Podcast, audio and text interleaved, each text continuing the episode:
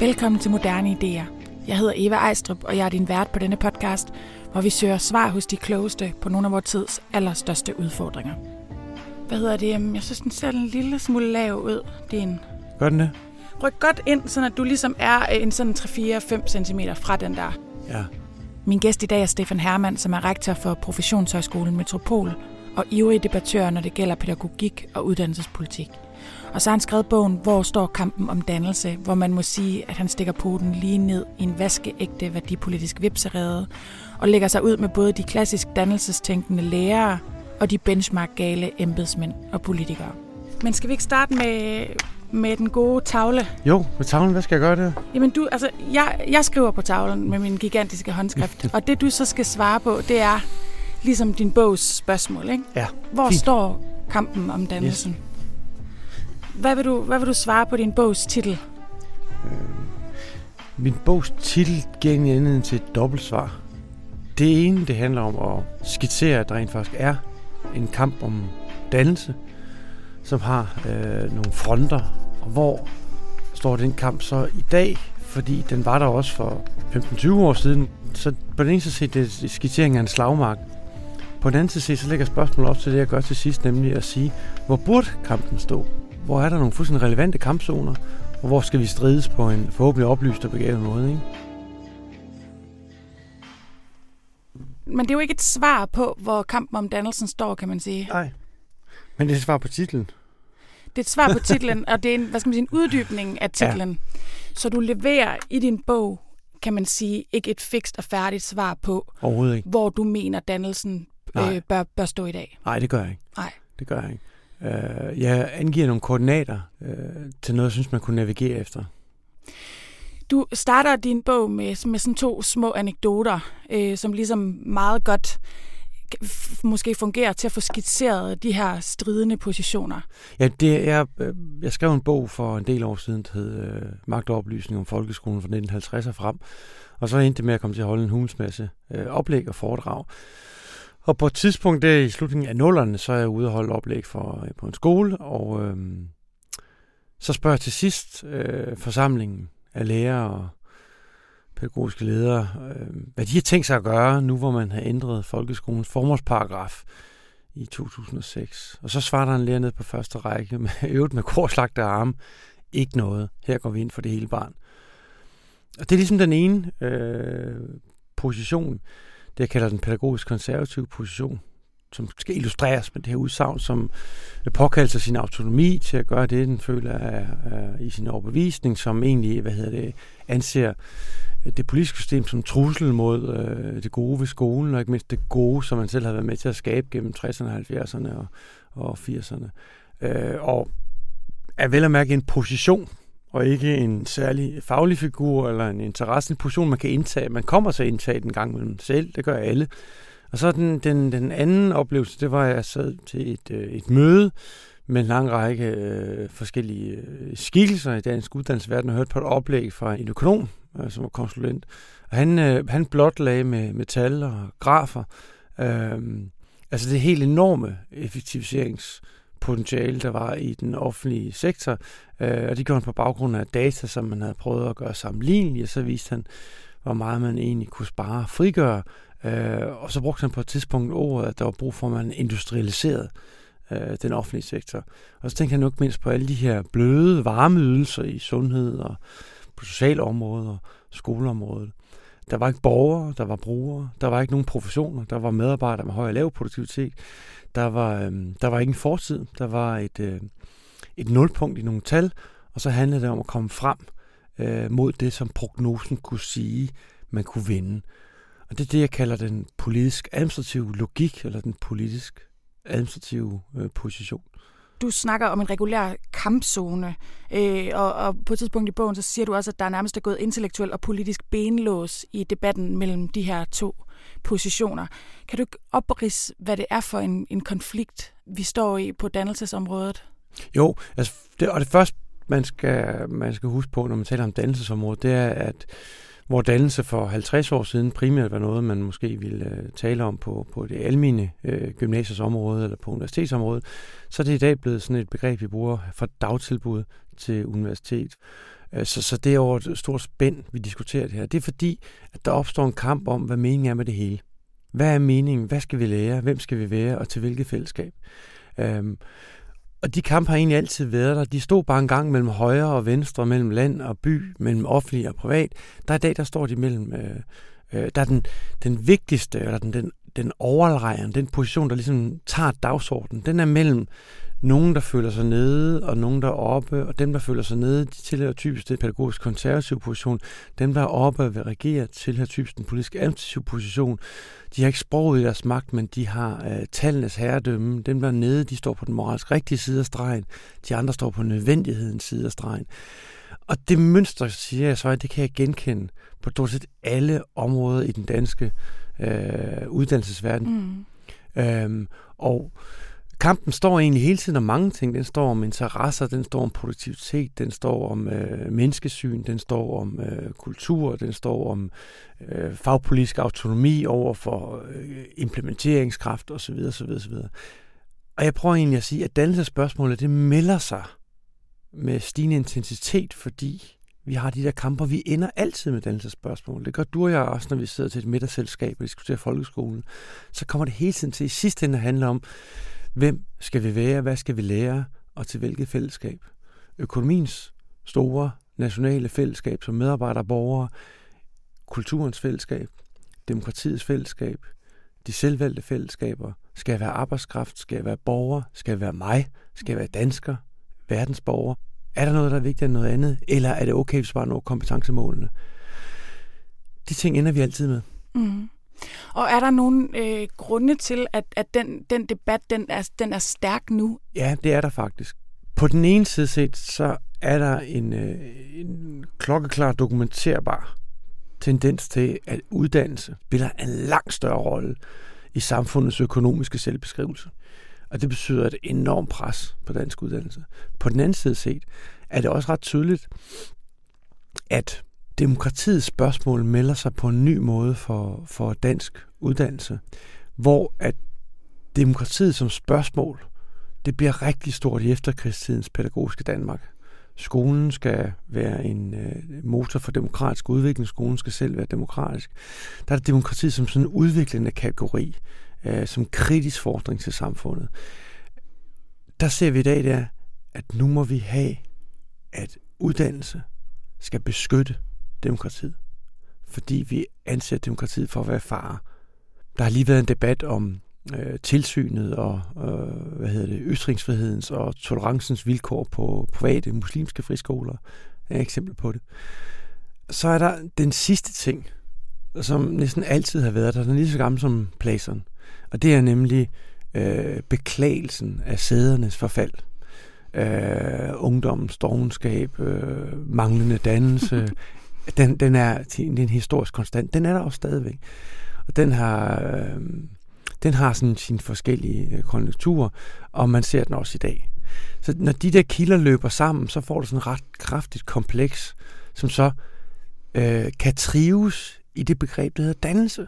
Og derfor er det så stort. Øhm, jeg plejer ikke sådan at indlede med den store biografi af mine gæster, men du står jo også i en lidt sjov position, kan man sige. Øhm, du har ligesom et ben i hver lejr, kan man sige.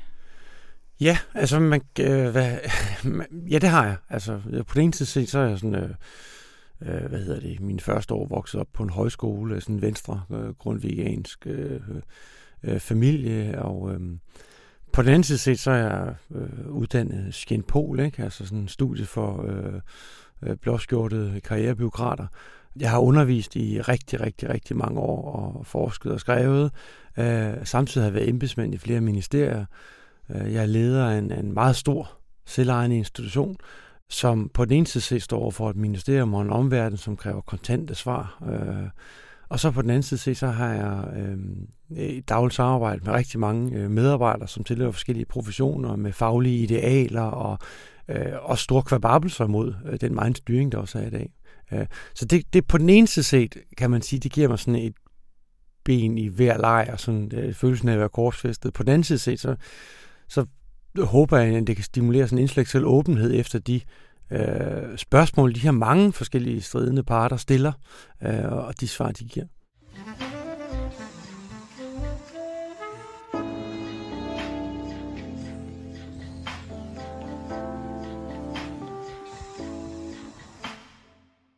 Inden vi går videre og får uddybet din kritik af begge positioner og den her fastlåsning af debatten, så er det måske godt med lidt historietime. Øh, det er selve formålet med at holde skole, som filosofen K.E. Løstrup kaldte det, der op i luften i disse år. Øh, og i centrum for det her spørgsmål er, om vi uddanner til livet eller til arbejdsmarkedet. Lad os lige høre en lydoptagelse øh, fra K.E. Løstrups jubilæumsforelæsning fra 1981, hvor han taler om skolens formål. Hvis bidrager skolen til den enkeltes uddannelse direkte og indirekte, men formålet med at holde skole er det ikke. Men hvad er så formålet? Til skole hører oplysning om den tilværelse, vi har med og mod hinanden, oplysning om samfundets indretning, om historiens gang, om naturen, vi er indfældet i med vores stofskifte og åndedræt, om universet, vi er indfældet i med vores sanser. For at have en enkelt glose for det, vil jeg kalde det tilværelses oplysning. Hvad vi må stå fast på er, at formålet med skolen er oplysning, så vi ikke af vores samfunds karakter af arbejdssamfund lader os forlede til at reducere skolens formål til at være uddannelse. Uddannelse er i skolen et afkast, som tilværelsesoplysningen giver. Kan du kort ligesom skitsere, hvilken rolle den her tænkning, som Løstrup giver udtryk for her, har haft historisk for vores måde at tænke dannelse på i Danmark? Det er en utrolig smuk øh, formulering. Vanvittigt meget anvendt øh, i øh, den danske øh, skoledebat om navnlig folkeskolens formål. Løstrup er den sidste af de sidste af de store teologer, som har præget den danske skoledebat. Vi skal huske, at skolen af en datter af kirken. Øh, før Løstrup var det Hal Koch, som kom til at spille en stor rolle, ikke mindst hans øh, bog om demokrati som livsform. Hvad er demokrati? Øh, og så var det selvfølgelig Grundtvig, og så også Christian Kold, som godt nok ikke var teolog. Det, som Løstrup markerer øh, i sit øh, udsagn, og som har været så populært, det er, at skolen på den ene side er sin egen biotop. Skolen er sit eget sådan, fuldstændig fundamentalt selvstændige væsen. Og det er blandt andet derfor, at skolen jo, og skolegangen, undervisningen er kautioneret i grundloven, som et vederlagsfrit tilbud, men som også noget, man har pligt til. Ikke at gå i skole, men at lade sine børn civilisere gennem undervisning. Og det betyder for Løstrup, at skolen må rette sig mod øh, tilværelsen.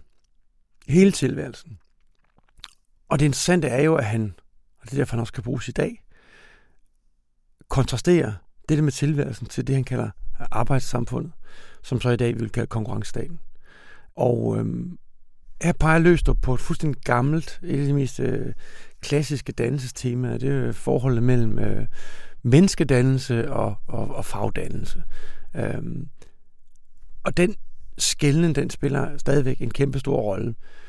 Og du ser den, når man diskuterer neurotiske 12 der er et præstationsræs for at kunne klare mm. sig godt.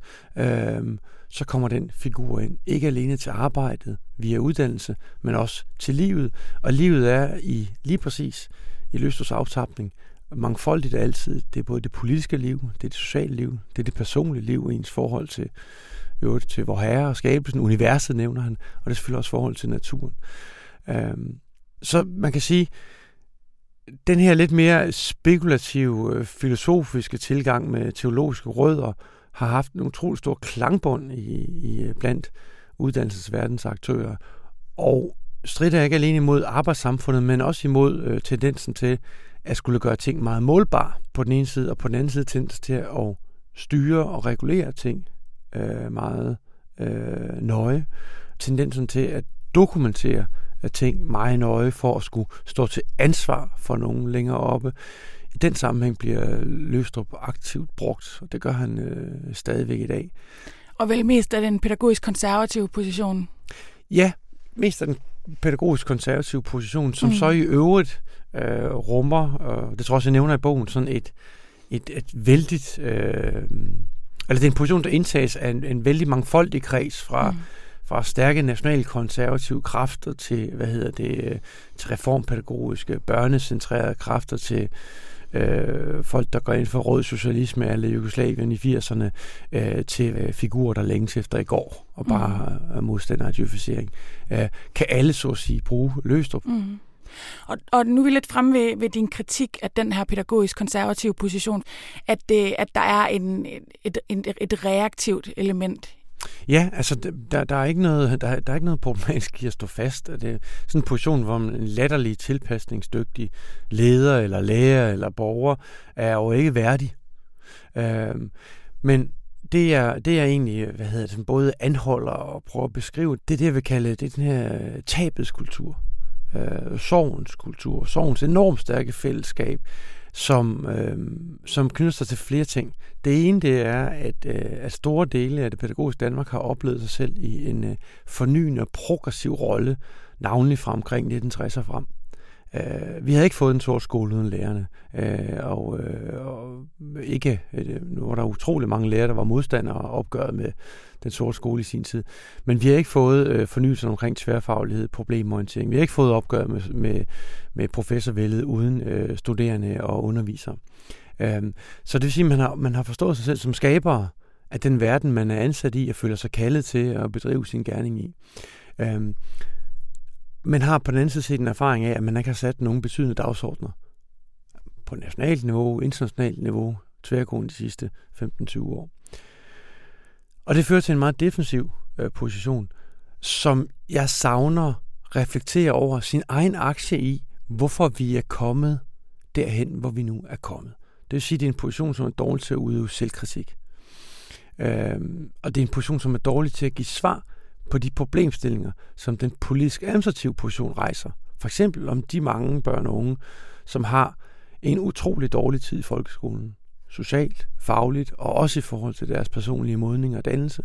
Øhm, det er en øh, position, som har øh, svært ved at, hvad hedder det, øh, at komme med svar, som ikke alene indebærer mere frihed og flere penge, fordi den ikke reflekterer sig selv øh, tilstrækkeligt stærkt. Så den skiller ikke skidt fra kanel, kan man sige. Den, den tager alt, hvad der kommer fra politisk øverste sted, fra den politisk administrative klasse, som, som noget, den, den ligesom per definition skal være modstander af. Øh, ja, det gør den. Øh, eller lad mig starte at sige på en anden måde. Øh, hvad hedder det? Jeg kan huske, det var det var Bal Horter, der skrev i en af sine rendringsbøger. Hans far, han, øh, han havde alt, der kom fra staten på nær pengene. Øhm, og det, det kan den have en vis tendens til, hvis der ikke allokeres mere frihed, flere penge og, og ro, øh, så er den imod, fordi den rekurrerer til sådan en stærk øh, tendens til selveje, autonomi, øh, og også en patentering af formål og danseforståelser. Øhm, og der siger jeg, at den politiske magt og den politiske position faktisk rejser nogle relevante spørgsmål. Det gør det ikke til en dannelsesposition, det gør det ikke til noget akværdigt, men den rejser relevante spørgsmål. Og så siger jeg, at hvis ikke man oversætter de spørgsmål, eller giver svar på dem, på en måde, der kan genkendes af omverdenen, så kommer man faktisk til at påkalde sig og næsten at bede om at få mere øh, topstyring. Vil du ikke også lige komme ind på din kritik af det politisk administrative, fordi dem er du også rimelig hårdt efter, altså den her målstyring og effektivisering, fokuseringen på tal og, og den manglende evne til at, at se dannelse i et større perspektiv? Jo, altså den politiske position, øh, og det er igen også selvfølgelig... Og hvem er det? Øh, altså, en, hvad en tegneseriefigur er det jo lidt, ikke? Jo. Men, det, men det er jo sådan en position, som, som typisk befolkes, øh, hvad hedder det, er rigtig mange skinboler jo, øh, rigtig mange djøffer.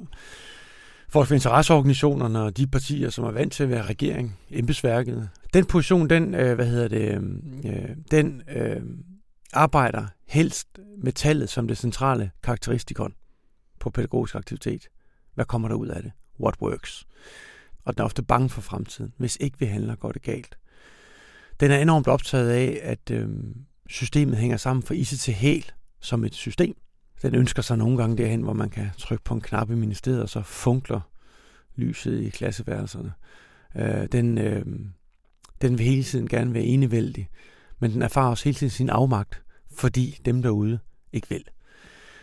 Forstår ikke, at en nation også er et land med en historie og en tradition og et sprog, den taler altid om lande som economies. Det er meget hårdt sat op, men det er lidt sådan, det er. Du lytter til podcasten Moderne Ideer, En podcast, som udspringer informationsforlagets bogserie Moderne Ideer, som er små, kloge og orange bøger skrevet af Danmarks førende forskere og eksperter. Tanken bag Moderne Ideer er, at bøgerne ikke kun skal gøre os klogere, men at de også skal levere svar og løsninger på nogle af vores tids største udfordringer fra de mennesker, som ved allermest. Hvad er egentlig dit bud på et nyt dannelsesbegreb? Altså, du har en, et ønske om et eller andet sted at, at finde en, en, en position imellem de her to positioner. Hvad, hvad indebærer øh, dannelse af nu 2017 for dig? Øhm, jeg, jeg prøver det greb, som, og det, det gør jeg faktisk i beskedenhed. Jeg, jeg er ikke i stand til at formulere et dansesbegreb, som øh, rækker fra A til Z fra dagtilbudsuniversitet, tror jeg, man skal. Det jeg prøver at sige, det er, at, at med øh, dannelsesbegrebet, der kan vi organisere en problemstilling, der handler om, hvem skal vi være, hvad skal vi lære til hvilket fællesskab. Så gør så det til sidst, at jeg siger, okay, hvad er det, vi måske har forpasset? Hvad er det, vi mister i de her positioner, når vi kigger på dem? Og så siger jeg punkt 1, jeg savner øh, en fyldigere placering af naturen og teknologien og håndværket i vores almindelige dannelsesforståelse. Øh, Grundtvig fik vi alle sammen ind under huden. Øh, Ørsted han fik et kraftvarmeværk opkaldt efter sig. Dansk og historie og dannelsesfag. Hvorfor ikke fysik og matematik? Det er det ene. Det andet det er, at siger, at dannelse indebærer øh, overvindelse. Dannelse indebærer anstrengelse. Man skal underkaste sig Karl Bliksen for at kunne kritisere hende, for at lære hende. Og det gør man ved at læse hende. Dannelse handler om ikke at spørge nogen om, hvad de vil, men at have en vilje med dem. Det er derfor, at, at lærerne og skolen må være en autoritet og en præmissætter. Det skal ikke være op til min datter selv at bestemme, om hun vil læse blikker. Det er de professionelt uddannede til at vurdere, om hun skal, og de har autoriteten til at finde gode måder, hvorpå hun også føler sig stimuleret og motiveret til at give sig et kast med ebinsto, som kan være vanvittigt mærkelig, hvis man er 14 år. Så de må være autoriteter. De kan ikke være autoriteter af ensomhed. Det kan de kun være et kollaborativt, peerbaseret, professionelt fællesskab. Det vil sige, der må være et vist mål af enighed om, hvordan vi sætter præmisser for vores autoritetsudfoldelse. Altså, hvordan vi er lærere, eller pædagoger, eller forskere. Vi forventer det det her af eleverne og forældrene, af os selv.